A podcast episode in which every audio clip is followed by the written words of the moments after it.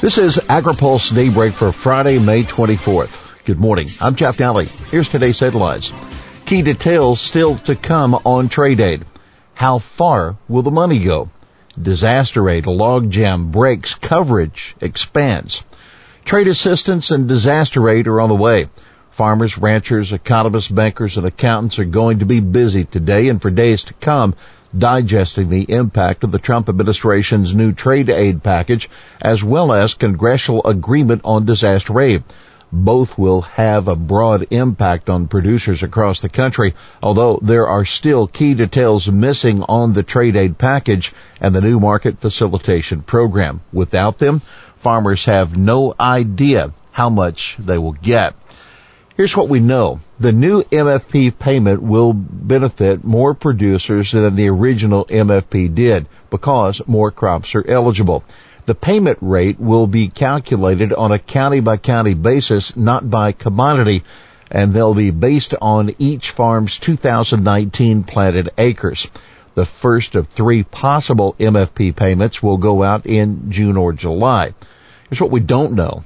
The county rates have not been released and USDA also hasn't disclosed how it is calculating the impact of the trade war on each county, which is how the rates are being determined. Also, the second and third payments could be scrapped if there's a resolution of the trade war with China. There's a lot of details that need to be fleshed out in the next few weeks, according to Lynn Chrisp, president of the National Corn Growers Association. But what about the prevented planting? Acreage that isn't planted likely won't be eligible for MFP payments, but could qualify for disaster aid as well as prevented planted benefits under crop insurance. The disaster aid bill the Senate unveiled hours after the trade aid was announced makes prevented planting losses eligible for disaster payments. The Senate passed a bill 85 to 8 setting up a final action of the House likely by voice vote today. Plan gets mixed reaction. Some economists are worried that the lack of key details and the uncertainty of the second and third round of payments creates new uncertainty for producers, especially for farmers who haven't planted yet. Farmers who are planting late or may not be able to plant at all will have potential MFP payments in the back of their mind. This is not decouple policy and will distort planning decisions, said Purdue University economist Dave Widmar. Lyle Benjamin, president of the Montana Grain Growers Association, fears the $14.5 billion won't go that far when it's spread across all the eligible commodities. You think corn guys were offended by a penny? Wait till everybody shares this 14.5 billion.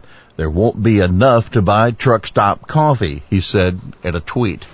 Take note, farm groups generally expressed relief that the plan was out while emphasizing that what they really want is an end to the trade war. We're still studying the whole plan, but on the surface it looks really good, said American Farm Bureau Federation President Zippy Duvall. USMCA caught up in the Trump Pelosi feud. The White House is pushing hard for Congress to ratify the U.S.-Mexico-Canada agreement, but a war of words between President Donald Trump and House Speaker Nancy Pelosi may make that difficult. Trump upped the vitriol yesterday with a slew of insults, calling Pelosi crazy Nancy and suggesting she didn't have the mental facilities to comprehend a complex trade agreement. She's a mess, Trump said. Let's face it, she doesn't understand it. Earlier this week, Pelosi accused Trump of engaging in a cover-up over his finances and tax records. Yesterday, Pelosi shot back at Trump on Twitter. When the extremely stable genius starts acting more presidential, I'll be happy to work with him on infrastructure, trade, and other issues. Trump said Pelosi has told U.S. Trade Representative Bob Lighthizer that she needs a couple of weeks to study USMCA before she would be willing to allow a vote. USDA FDA spending bill advances. A $24.3 billion spending bill that would block the relocation of two USDA research agencies will be before the full House Appropriations Committee when lawmakers return from next week's recess. The Agriculture Appropriations Subcommittee approved the measure on a voice vote yesterday. Now keep in mind, the bill's provisions blocking the relocation of the Economic Research Service and the National Institute of Food and Agriculture may turn out to be little more than a message of disapproval with the plan. Ag Secretary Sonny Perdue says he's moving forward with the plan in coming months and he will have key support among Senate Republicans we did what we thought was the right thing, Subcommittee Chairman Sanford Bishop of Georgia told reporters who asked about the outlook for the bill's ERS NIFA provisions. He did not say what he would do if USDA goes forward with the plan in coming weeks. Now take note, the bill also contains a million dollars in new funding for promotion of milk consumption through the Supplemental Nutrition Assistance Program. The money authorized with the 2018 Farm Bill will allow SNAP recipients to buy more milk with their benefits. Tariff revenues up, imports down. If tariff revenues continue at their current pace, the Trump administration's tariffs will raise about $72 billion this year, which could be a new record. That's according to American Farm Bureau estimates based on figures released by the Treasury Department. Last year, U.S. tariff revenues were $50 billion, the largest amount ever.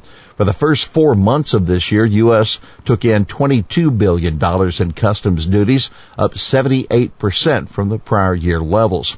Farm Bureau economist John Newton said in the 16 months since tariffs have been in place, customs duties have increased by approximately $25 billion or 55%. Tariffs have led to decreased imports. As a direct result of the tariffs, U.S. imports from China during the first quarter of 2019 fell by $17 billion or 14% from prior year levels, Newton said in his analysis. Mediator appointed in Bayer glyphosate litigation. A federal judge overseeing cases against Bayer in California has appointed a mediator to coordinate global settlement discussions.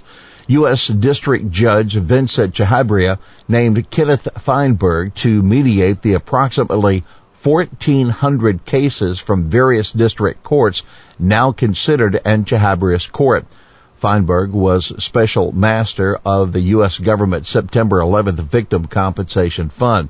Bayer's lawyers have said they will participate in mediation discussions, but want to see how they do with their appeals. Bayer has lost three cases in which damages awarded by juries have topped $2 billion. Plaintiffs are alleging exposure to Roundup significantly contributed to development of non-Hodgkin's lymphoma. FDA supportive of food industry's best if used by label. FDA is backing the food and consumer packaged good industry's voluntary use of best if used by on labels as a way of reducing consumer confusion that leads to food waste. FDA Deputy Commissioner for Food Policy and Response, Frank Yiannas, wrote a letter to food companies yesterday outlining the agency's support for the phrase, which is designed to address food quality, not safety. Here's today's He Said It. I remain hopeful that at some point we'll probably get together with China. That President Donald Trump at yesterday's appearance with U.S. farm leaders. Now here's a programming note. AgriPulse will be closed on Monday, May 27th in observance of Memorial Day, and we will not publish Daybreak or the Daily Harvest on that day. We hope you have a wonderful Memorial Day weekend. That is Daybreak for this Friday, May 24th. AgriPulse Daybreak is brought to you by the United Soybean Board. For the latest news out of Washington, D.C., visit agripulse.com. For AgriPulse Daybreak, I'm Jeff Alley.